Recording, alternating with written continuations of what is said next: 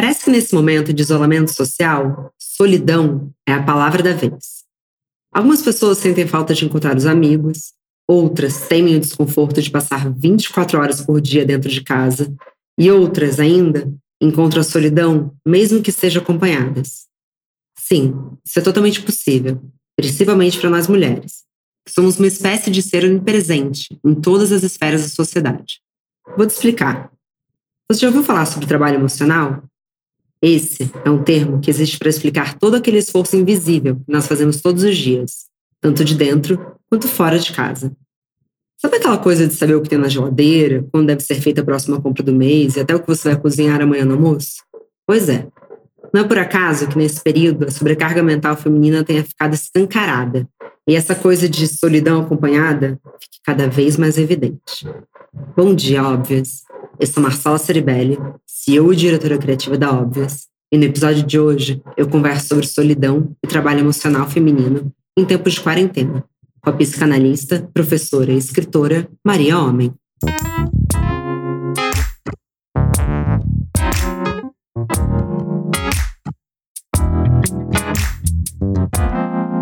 Bom dia, Óbvias. Maria, muito obrigada pela sua disponibilidade para conversar com a gente. Eu super acompanho o seu trabalho pelo YouTube, conheço seus livros, mas eu queria que você começasse se apresentando para quem ainda não te conhece. Quem é Maria Homem? Sou eu. E quem é uma pessoa? Bom, aí é um universo, né? Vai lá saber o que a gente sabe da gente, ou vai lá saber o que a gente é, né? Isso é a base da psicanálise, é você ter uma ideia de eu que transcende muito o eu consciente. Então, eu sou psicanalista e trabalho com esse transcendente e muito ao eu. Assim, se é para dar uma definição... Né? É difícil mesmo de responder essa pergunta. É uma definição um pouco peculiar, mas eu iria nessa aí. Mas bom, enfim, prazer, obrigada pelo convite, que bom, e vamos, vamos conversar. Prazer. Maria, hoje a nossa conversa vai passar pelo trabalho emocional, carga mental feminina e até a solidão, que é uma consequência disso. No seu livro, Coisa de Menina, uma conversa sobre gênero, sexualidade, maternidade e feminismo, você passa por algum desses conceitos. Mas vamos começar falando sobre o trabalho emocional? O que é e por que está diretamente conectado às mulheres? Olha, isso é uma, é uma grande questão. A gente até fez uma série de vídeos no canal. Bom, esse conceito já tem décadas, né? É que ele está chegando no Brasil agora e a gente está com consciência disso agora, depois de uma onda feminista que se pergunta, afinal, quem é que trabalha e como é que cada um trabalha. Então, esse emotional labor, trabalho emocional, carga emocional, carga mental, o que que é? É aquele a mais de trabalho que normalmente é a mulher que, que carrega para pensar tudo o que acontece, sobretudo nos territórios da casa e da organização do andamento da família e da própria casa. E que está claríssimo agora em tempos de quarentena. Por isso que eu digo, essa quarentena, sim, ela, ela vai revolucionar. Ela vai girar, vai fazer girar, vai fazer uma rotação nos papéis. Porque, assim, não dá para, vamos dizer, o homem ou um parceiro ou a parte que faz um papel mais masculino da relação sair para trabalhar e não saber onde fica... Querida, então me ajuda aqui, pega lá, onde guarda essa comida? O que, que é tupperware? Como é que lava? Peraí, como é que aperta o botão? Ah, peraí, caiu, ai, quebrou. Aí você fica olhando diante do que quebrou, né? Então, assim... É um pouco desse trabalho invisível que a gente tem sem perceber, né? É, e que você vai sabendo das coisas. A gente tem uma consciência, tem um saber, tem um, um trabalhar para deixar tudo à disposição para o outro fazer. Isso é o famoso ajuda. Me ajuda a lavar a louça, né? Então, é assim, teve uma esponja, teve um pano, teve um secador, teve um papel, teve o lixo onde põe, vai para esse lixo, vai para esse triturador. Quebrou, não quebrou? Quem chamou o técnico para consertar? Como é que é que faz para girar a, a, a engrenagem para que você possa usufruir da engrenagem ou trabalhar nela. É como se, para você poder trabalhar, vamos chamar, mesmo que seja um trabalho doméstico, lavar uma louça.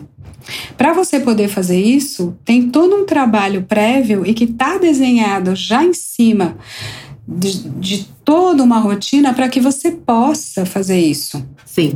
Quem faz esse trabalho? Esse é um trabalho invisível. Como é que a gente se sustenta numa, na classe média para cima? Numa classe média alta, alta? Você terceiriza esse trabalho.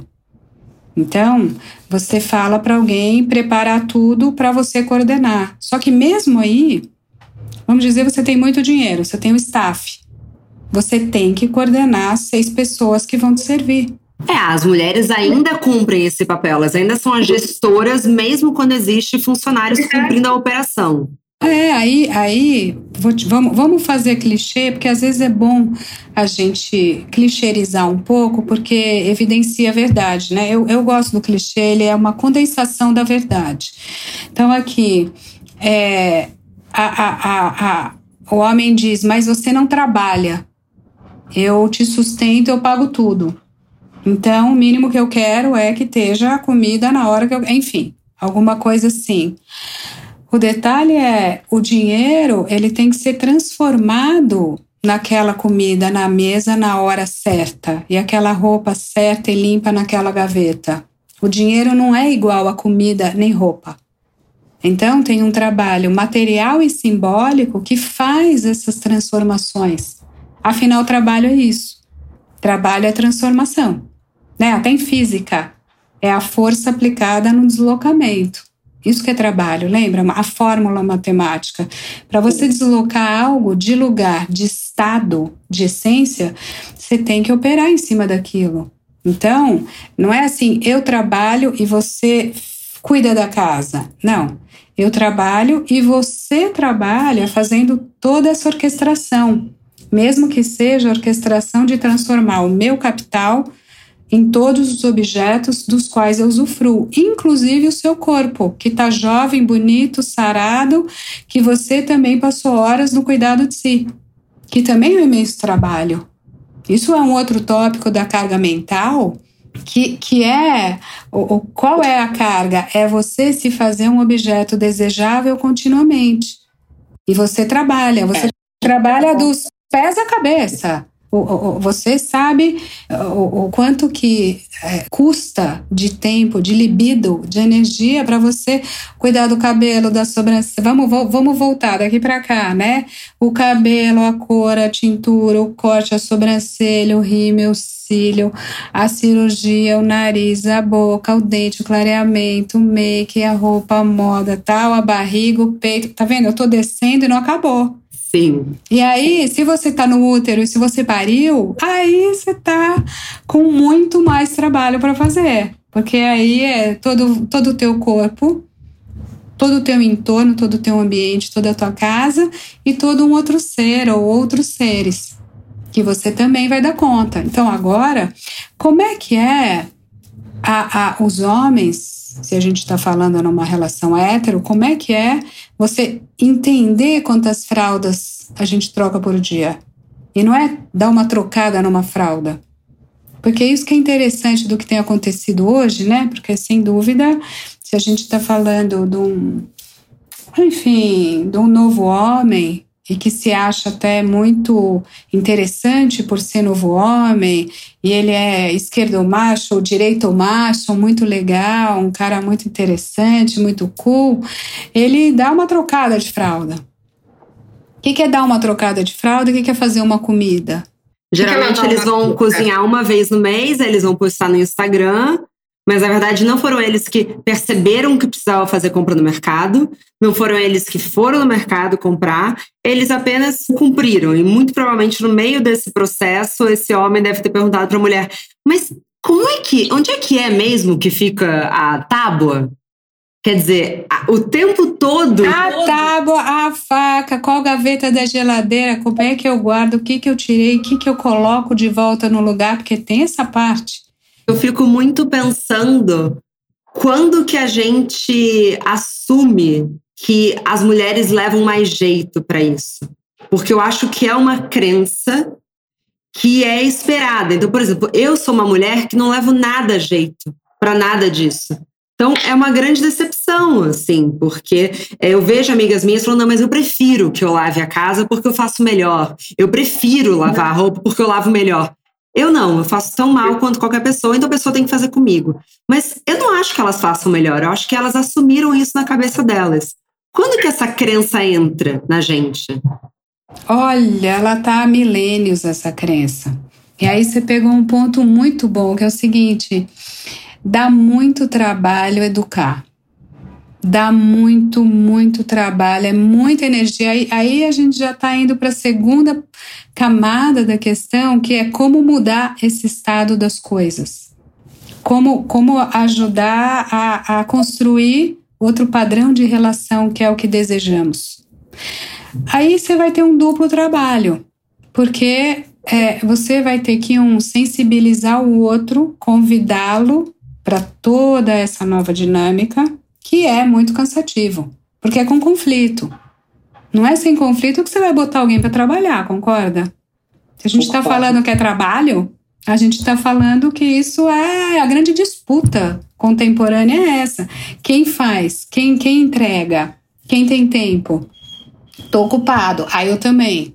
Segundo, você vai ter que falar, olha, é, não é assim, poderia ser assado. Ó, eu já aprendi desde pequena, e isso tem a ver com o livro que eu fiz com um homem, aliás, que é o, que é o Contardo Caligares, e que a gente foi dizendo disso, como é que os gêneros são constituídos e construídos, não são nada naturais. A natureza, ela não é bionívoca. Ela não tem dois grandes grupos, a natureza é altamente complexa. Então a gente tem milênios de formatação mental para que a gente faça essa divisão social do trabalho e cada um se ocupe de grandes territórios. O detalhe é que desde a modernidade, sobretudo desde a Revolução Industrial, a gente mudou o paradigma e a gente diz o seguinte, olha, todos somos sujeitos iguais perante a lei, perante o outro. Então, eu observo a, a, a forma de se colocar no mundo também de um padrão que tem, que é europeu, ou, enfim, que não é a tradição escravocrata brasileira, que tem sim uma diferença do homem brasileiro para essa separação de papéis. Claro, porque se ele teve babá, por exemplo, crescendo nessa classe média brasileira, ele tinha babá, aí ele teve... a mãe, é, o que eu vejo são muitos homens chegando em relacionamentos com essa carga de já esperar, pera lá, eu, na minha casa eu nunca fiz nada, como é que aqui eu vou ter que fazer? Só para fechar essa, essa outra parte ali, só para fechar o bloco, por que que, que a, tua, a tua colocação anterior da mulher falar eu faço melhor, né? Quando ela diz eu faço melhor, é também porque é muito mais rápido e fácil você já fazer o que você sabe fazer, que você foi educado a fazer há, há séculos, e você não conflita com o outro, você não confronta. E você, mesmo que o outro esteja afim, vamos supor que é com menos conflito, ele está afim, realmente ele está entendendo, ele está ouvindo a nossa conversa hoje. Agora, nesse minuto, caiu uma ficha gigante na mente dele, ele é um novo homem. Vamos, vamos sonhar, vamos pensar isso, vamos pensar que a gente está aqui é, também é, sensibilizando, né, subjetividades. Aí ele fala, nossa, é mesmo, eu fui criado assim, eu tive a babá, eu tive a mãe, agora eu estou projetando na mulher inconscientemente, meu Deus, eu como, eu durmo, eu sujo roupa, eu sujo o chão, peraí, eu tenho filho, tá, eu tenho todo um universo para me ocupar, eu quero me apropriar desse universo. Isso é bom também, isso não é só trabalho, isso também é um privilégio, isso é vivência, isso é experiência, só que eu não sei como fazer, eu não sei nada, na verdade eu sei mais ou menos. A verdade pura e simples é que a gente tem mais conhecimento acumulado, tem mais habilidade sobre isso. E o trabalho? Aí o trabalho, eu ousaria dizer que é quase o oposto. Por quê? Porque é como se a mulher fosse sempre tratada levemente como café com leite, tanto que ela ganha menos. Tanto que ela é, aspas, explorada, faz, trabalha, faz tudo, ela faz bastante, e o homem leva muito crédito. Quantas vezes você não ouviu a pessoa dizer: eu fiz o projeto, eu fiz a apresentação, eu toquei a pesquisa, eu implementei isso aqui, e na verdade vem o teu V P, teu diretor, e, enfim, o chefe, o que se apropria disso porque ele é superior na hierarquia. E ainda há vários homens nos topos das hierarquias. Sim. Então, é como se a gente tivesse essa, esse espelho invertido, onde a mulher no espaço doméstico, privado, ela diz: deixa que eu faço, que eu arrumo mais rápido, melhor, e dá licença, estou impaciente, eu faço. E no espaço público do trabalho: ah, tá bom, já entendi, você já fez, você já produziu, mas daqui que eu alinhavo.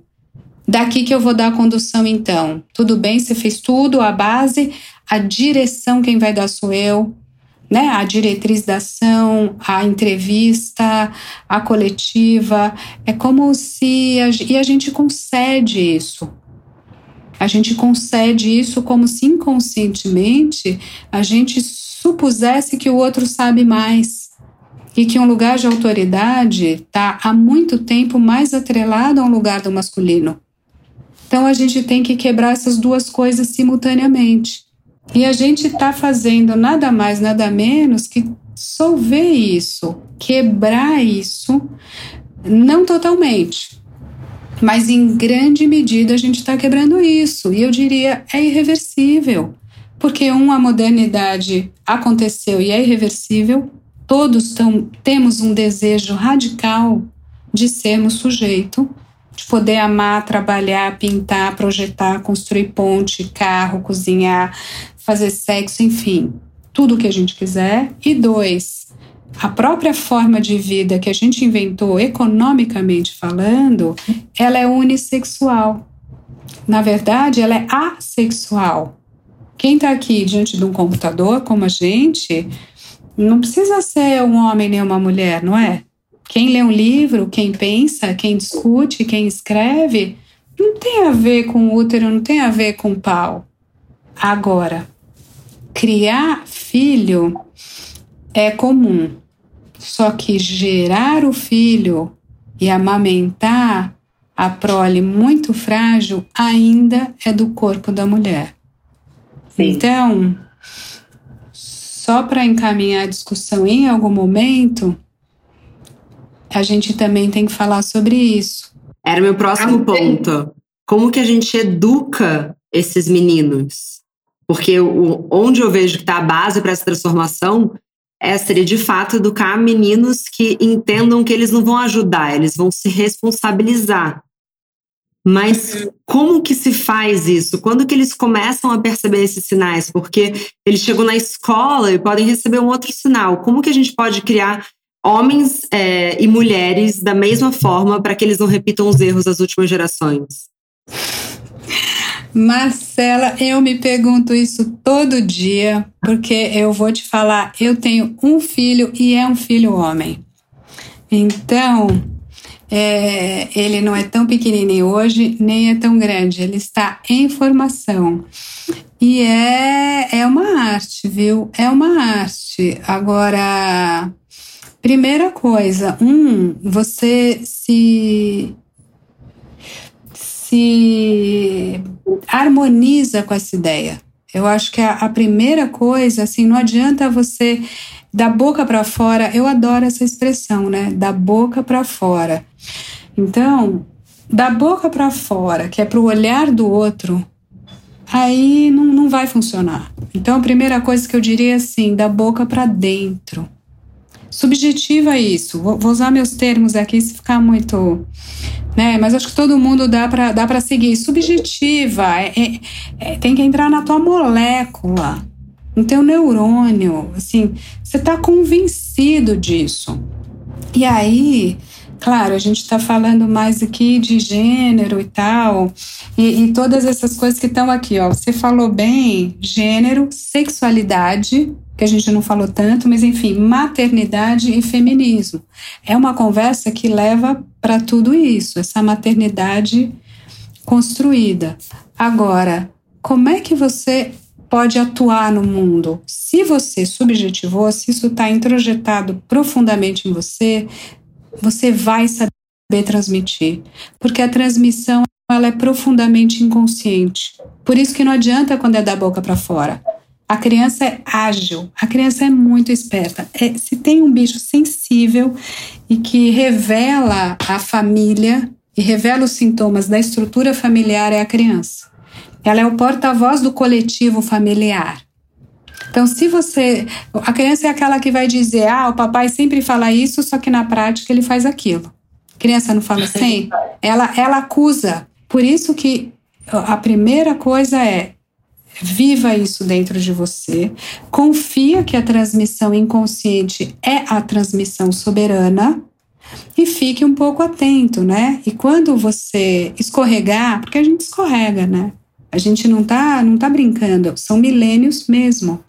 Quando a gente escorregar, aí a gente vai, vai dizer, opa, olha eu aqui, olha eu aqui sendo machista, olha eu aqui, olha eu aqui, sendo... tem razão, filho, tem razão, eu falei que podia falar, mas eu fui mais rápida e falei em cima, ou sei lá, qualquer coisa que você possa fazer um trabalho conjunto.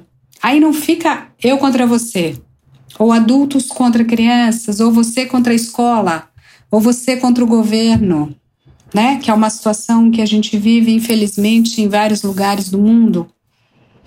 É, no nosso um pouco, né? É, é, não, é, não é eu contra você, é assim, vamos, vamos combinar que a gente quer ir nessa direção, mesmo que seja difícil e eventualmente conflitante? Então tá, então vamos. Então, ok. Todo mundo levanta dessa mesa e tira seu prato e tira todas as coisas e vai... Quem é que é hoje responsável? Vai. Hoje é o teu dia de lavar, de, de, a, a cozinha hoje é tua, então vai. Cada dia, cada momento, cada território da casa, cada um é responsável por, não é? Dar uma ajudinha, como você falou, né? Essa palavra da responsabilidade, mas assim, você delega também. Você, você tem a coragem de suportar a imperfeição, a demora, a reclamação, né? É, acho que talvez, até de maneira prática, é suportar que talvez o seu marido ainda não saiba varrer tão bem quanto você. Mas não vai lá e completa o trabalho dele. Deixa ele varrer até ele aprender. Foi engraçado que você estava falando da criação dos filhos, eu me toquei que acho que a minha mãe teve um laboratório de gênero, porque eu tenho um irmão gêmeo homem e ela tem valores muito próximos do que a gente está falando, ela sempre trouxe o feminismo para casa e é engraçado porque meu irmão é muito melhor em fa- afazeres domésticos do que eu, a gente ficou com isso meio trocado, digamos assim. É, e eu não sei em que momento isso ficou decidido, mas o meu irmão é muito mais capaz de acordar de manhã e fazer uma faxina do que eu. Mas ele, enfim, acho também por ele ser artista, eu acho que ele não tem... Acho que ele tem outros, outros significados dessa masculinidade. O que eu ia te perguntar, Maria, e pensando nesse lugar da quarentena, é que tudo isso me faz achar que as mulheres são muito sozinhas, mesmo dentro de casa. E a gente já está sozinha nesse momento. Como que a solidão feminina se comporta agora? É, essa é uma outra pauta delicada e profunda, né? É, eu acho que, só para só para fazer um pequeno contraponto logo no começo aqui, eu acho que a gente tem essa solidão feminina, sim, e que foi, inclusive, historicamente articulada há pouco tempo, né, em termos históricos, menos tempo do que lá atrás, no passado, que é uma maneira de dividir para governar. Acho que não foi consciente dos homens tirarem as alianças femininas, mas, de alguma maneira, se a gente estava estável nesse lugar, né, de, de sororidade, de elo, muito claro, né? Há alguns livros que estão aí fazendo muito sucesso, né? Mulheres Correm com Lobos e esse tipo de literatura vai revelar que a gente sim continua, tem que recuperar esses elos da transmissão de um saber do feminino, né? A, a ideia do parto humanizado hoje e da, né, como você vai poder gestar, como você vai poder parir, como você pode ter a doula, como você pode estar junto, como você vai aprender a amamentar, que, como é que você segura a cria, tudo isso a gente está retomando de saberes ancestrais que a gente já estava atu- atuando lá atrás. E essa mesma modernidade é como se ela tivesse cortado essa relação entre as mulheres.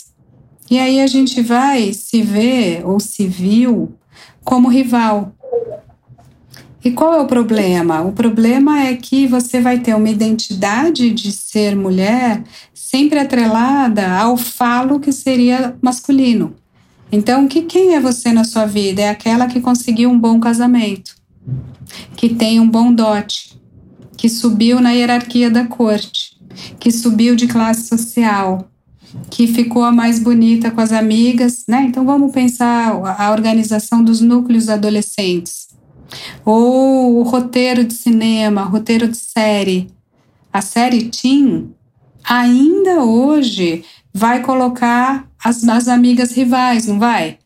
Não vai falar? Sim. Então, assim, é uma estrutura que está toda montada ainda hoje, século vinte e um, para colocar é, O, o falo aqui, o homem aqui e as abelhas femininas em luta para alcançar o sacrossanto lugar de proteção e identidade.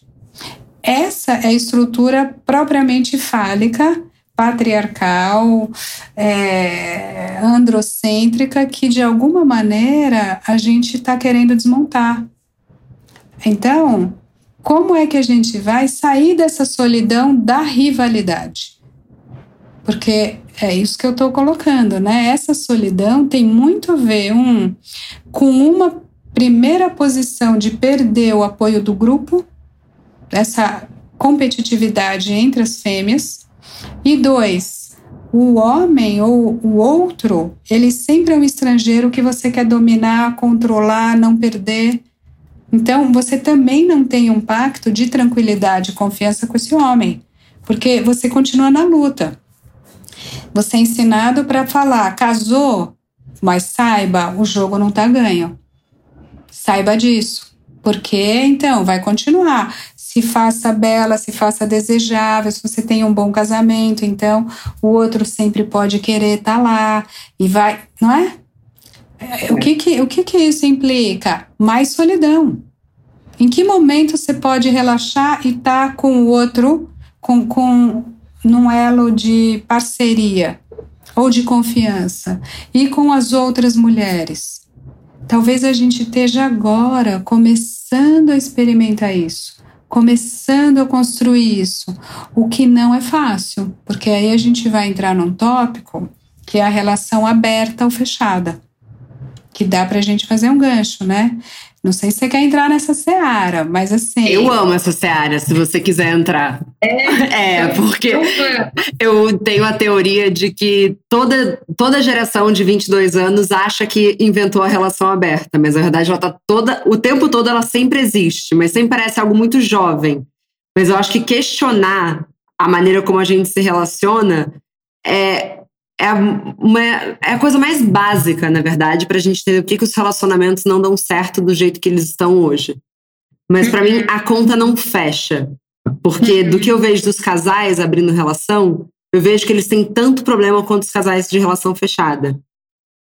E eu acho que as mulheres continuam sozinhas. Elas, elas ficam sozinhas no ciúme numa relação fechada e muitas vezes elas ficam sozinhas numa abertura de relação que é muito mais passiva do que ativa para elas. Faz sentido? Claro, claro. Então, então é, é, é isso, né? Como que como que a gente vai é, rearranjar os pactos de confiança.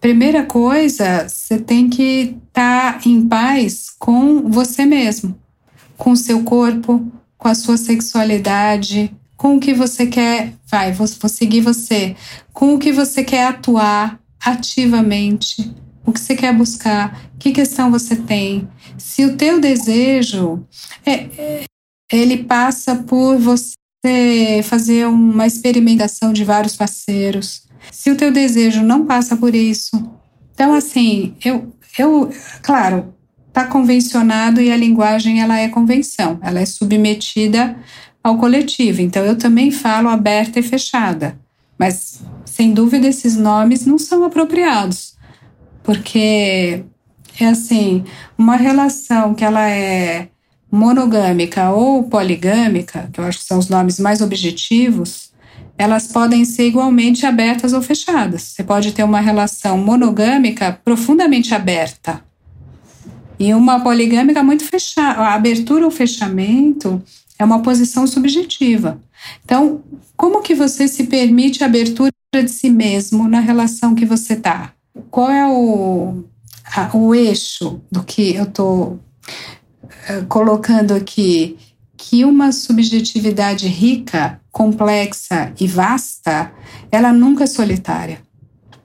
Ela nunca é sozinha, radicalmente, porque você está em paz com você mesmo e teu universo subjetivo é rico. Ele tem mil objetos, objetos mentais, objetos psíquicos. Você... Você está lendo aqui, daí você está vendo um filme, depois você filma uma série, você conversou com alguém, você teve aquele encontro sexual, você teve aquele outro encontro, você conversou isso com teus filhos, teu marido, teus parceiros, ou o outro, com teu passado, com as amigas. Enfim, então aí é um, é um, você tem uma segurança da sua subjetividade densa. Ela tem uma densidade. Então... Por exemplo, ah, o lugar do ciúme, talvez ele não faça tanto sentido. Talvez ele não faça tanto sentido, a não ser como uma fantasia sexual. Aí tudo bem, porque isso é clássico do feminino, inclusive. Aqui para já a, a revelar, para revelar aqui uma coisa peculiar, é, não é incomum a mulher... É, fazer uma imagem, criar a cena de que o homem que ela ama e que a ama está traindo, ou está com outra, ou pode ficar com outra. Peculiarmente, aquilo te dá muito tesão e você tem que gozar assim. Estranho, né? É, não sei se é estranho. É. Eu acho que talvez esteja na essência da competitividade feminina, talvez...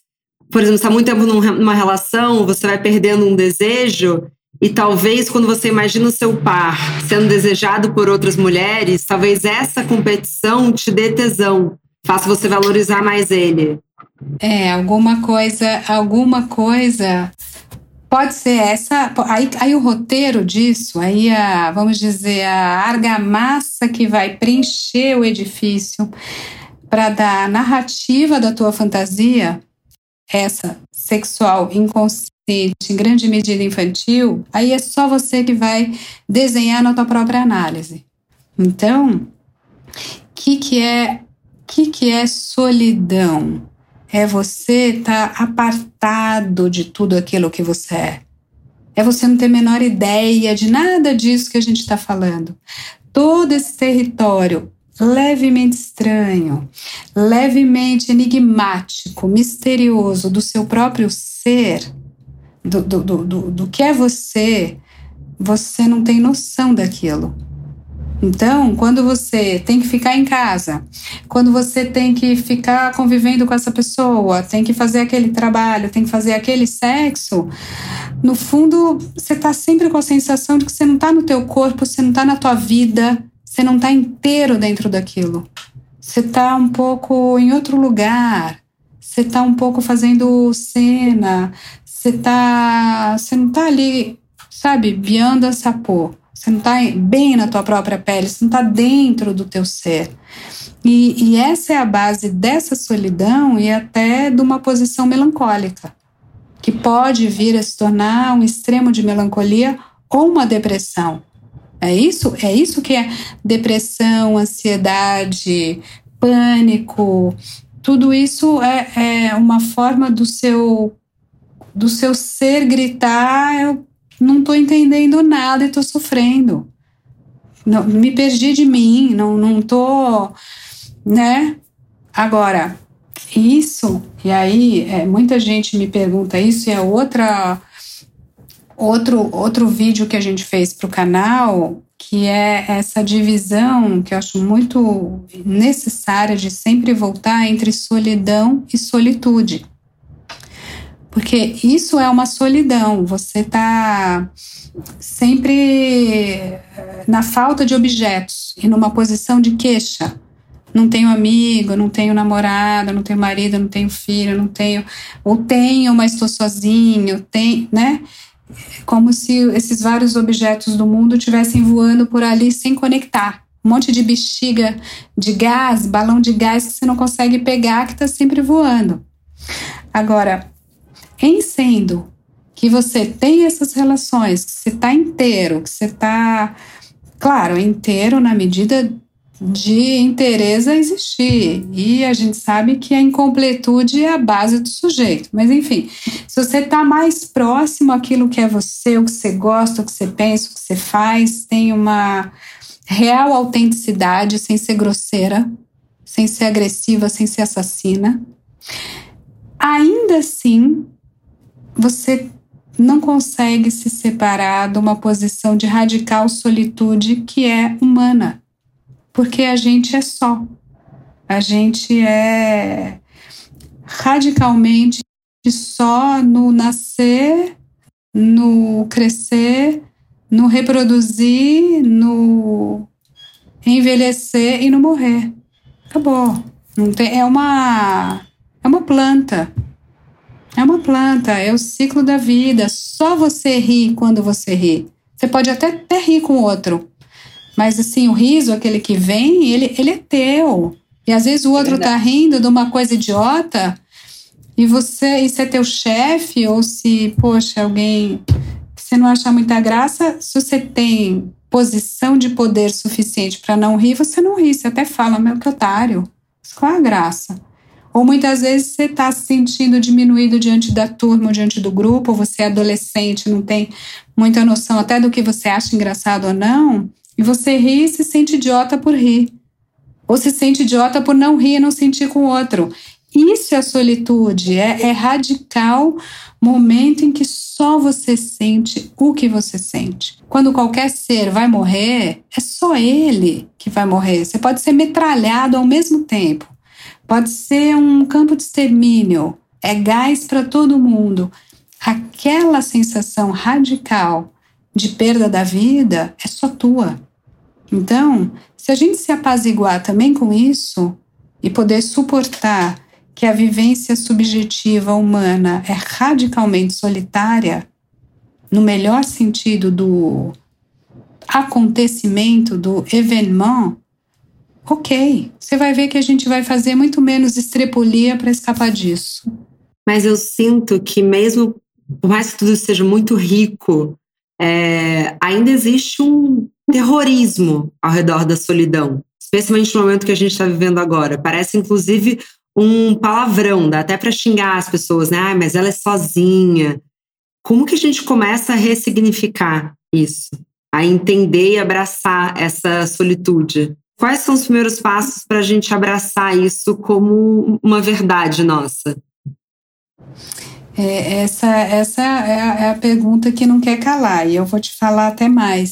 Se a gente for imaginar que o mundo vai sair dessa e vai ir para um patamar mais interessante, se vai sair dessa para melhor, eu acho que essa vai ser uma próxima grande virada, é, é, para o bem e para o mal, né? Porque você sabe que está aumentando muito, já faz algumas décadas, o número de singles. e o número de pessoas que vivem sozinhas. E até Sim. que morrem sozinhas e que são encontradas dias depois em suas casas. E os países nórdicos e as taxas, enfim, tem várias pesquisas sobre isso. Eu acho que a gente vai chegar num momento em que não vai ser tão estranho você entrar sábado à noite num restaurante sozinho. Então, assim como a gente falou dessa grande transformação social, subjetiva, política, que é a dos gêneros, masculino, feminino e todos os pares e as relações e os pactos afetivos, sexuais, a gente também vai, junto com isso, que não é desconectado, é, ampliar a legitimidade de um lugar que é single.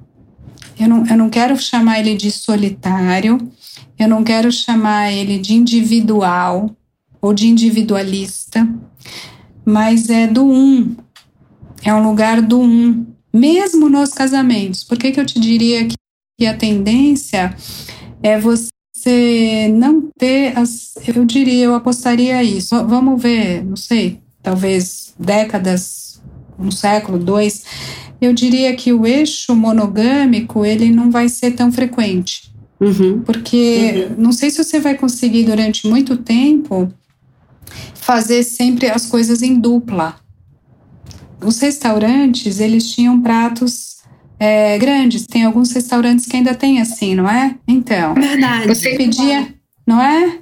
Acho que quando eu era muito criança, eu lembro daquelas grandes bandejas. Você pedia um bacalhau, você pedia um peixe, você pedia uma paella, uma coisa assim. O que que foi acontecendo na nossa forma de se alimentar, que é tão basal e tão reveladora?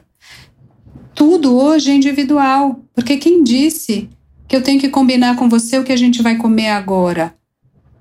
Claro, se a gente está cozinhando, a gente talvez faça uma coisa comum, ou cada um faça um acompanhamento um pouco diferente, mas a gente tem o apetite individual.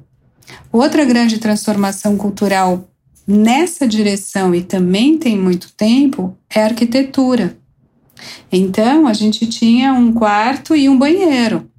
O quarto das crianças, dos meninos, das meninas. Hoje a gente tem setenta metros quadrados e três quartos. Mesmo, claro, você tem setecentos metros e cinco suítes. Ok.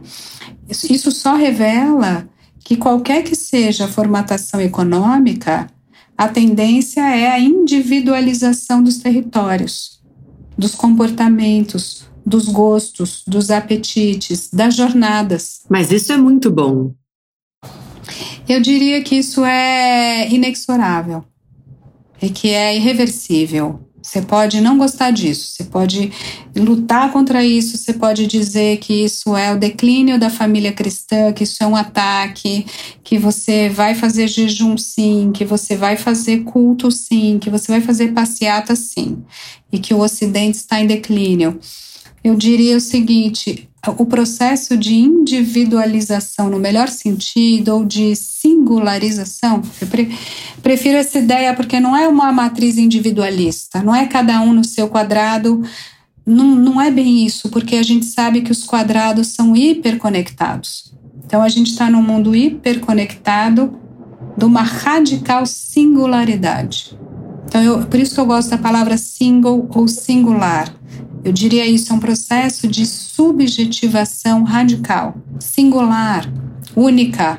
Por isso que você não vai ser mais, mesmo no interior de pactos coletivizantes, a família, o casal, a turma de amigos, a instituição de trabalho, cada um não precisa ser uniformizado. Eu diria que vai ser muito complicado a gente ter, um, como massa humana, como bilhões de pessoas, a gente ter uma idealização de uma lógica do tipo militar que vai unificar os corpos, as roupas e os gestos e fazer aquelas massas de milhares de pessoas levantando a mão naquele balé coreografado simultâneo. Não, a nossa balada é outra. A nossa balada é sair e cada um criar o seu movimento. Tem, tem uma valoração da liberdade e da criatividade. Eu adoro dançar. E, e eu não, não quero... Me, me cansa um pouco a coisa coreografada. Não quero isso. Quero eu fazer o que eu quiser. Quero fechar o olho. Não, não, não, não, não tanto faz o, o seu movimento. É, eu penso que a, esse é o momento para isso, né? É para você entender esse lugar solitário em casa, entender do que, que você verdadeiramente gosta, o que que... como que você extravasa, é dançando, é comendo, cozinhando, não sei. É, eu acho que é a chance de você não só se sentir sozinho é, e entender essa solidão, mas é, talvez entender quais são esses rituais próprios, porque a gente está sempre fazendo rituais em grupo, né? Então, o que eu gosto de fazer com o casal? Quantas vezes eu ouvi amigas minhas terminando o relacionamento falando, eu não sei nem do que eu gosto de comer. Então, como você não sabe o que você gosta de comer? Então, é, talvez seja um momento bom para a gente começar esse movimento. Eu não tenho o menor problema. Eu não acho uma visão pessimista ver uma sociedade mais individualizada, singular, para usar o termo que você usou.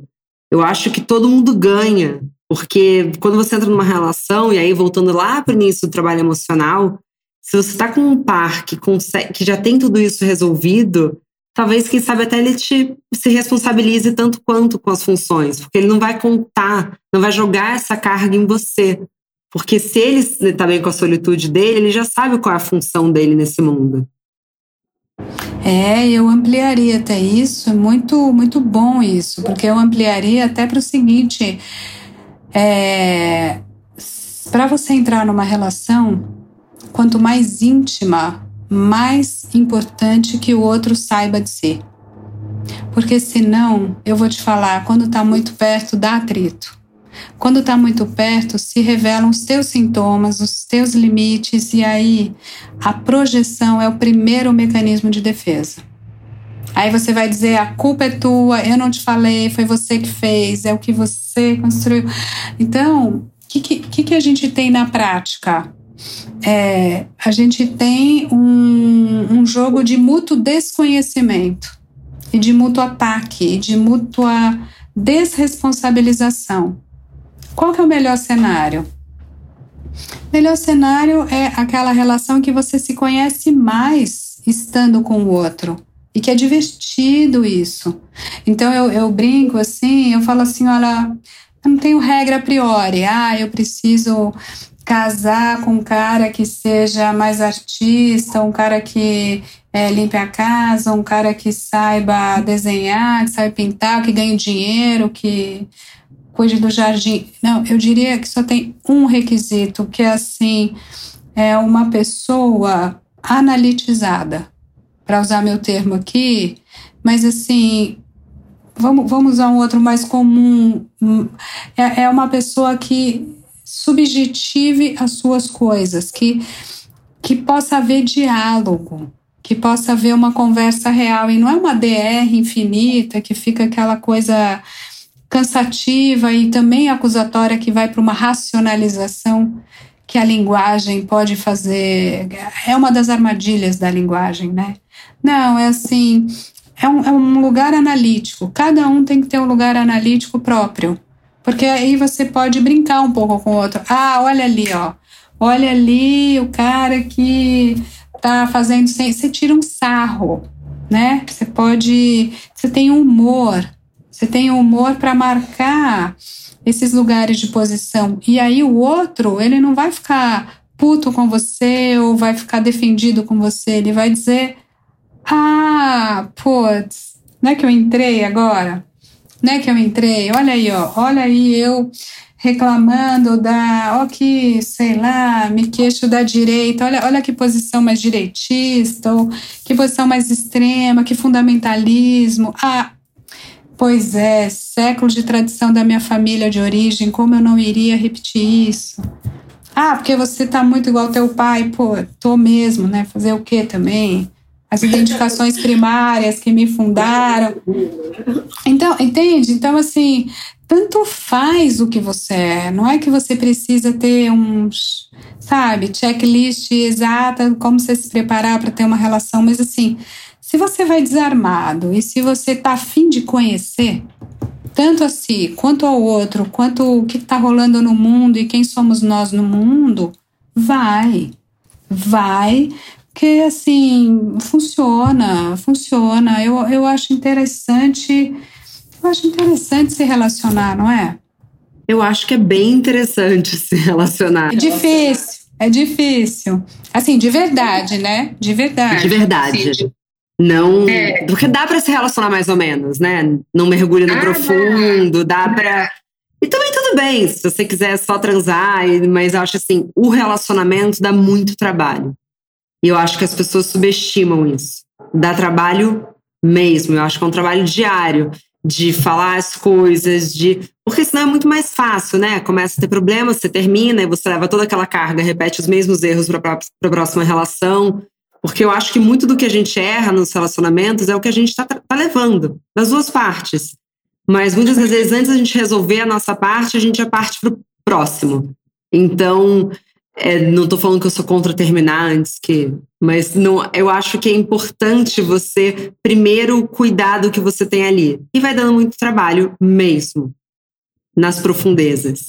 Maria, nosso tempo tá acabando. Então, para finalizar, é, para quem quiser aprofundar essa conversa, você dissesse qual que é o livro, quais são os vídeos do seu canal ou não do seu canal que você recomendaria nesse caso. Ao, muito do que a gente falou, como você mesmo colocou, é o livrinho. Enfim, é esse aqui. Não sei se você consegue ver aí. Dá pra ver? Coisa de Menina, é uma interrogação. E aí, bom, eu já contei que a gente foi fazer o primeiro e último lançamento do ano até agora, que tinha uma série, mas a gente já fez e tá revendo Coisa de Menino. Que muito do que a gente falou hoje também, e nesse embate, nesses lugares identificados de homem e mulher, a gente também achou que valia a pena fazer um outro livro. E tem o canal, que é Maria Homem, e tem vários vídeos por aí, várias lives. Enfim, eu tô tentando segurar essa coisa de tanto falar, para calar um pouco, mas, por outro lado, o momento pede, né? Fala mais. Não, a gente pede tem que você fale mais. É, tem, tamo, né? Tamo, porque eu acredito plenamente que, que a interlocução é um único canal de civilização possível. Eu não poderia concordar mais. Maria, muito obrigada. Muito prazer conversar com você. Obrigada, gente. Até a próxima. Até a próxima. Muito obrigada a você também que nos escutou até aqui. Mas a nossa conversa não tem fim. Continuamos semanalmente na nossa newsletter, que você pode se inscrever no w w w ponto óbvias ponto c c, no Instagram, arroba óbviasagency, e com comentários e sugestões, sempre com carinho, no bom dia arroba óbvias ponto c c. Bom dia, Óbvias!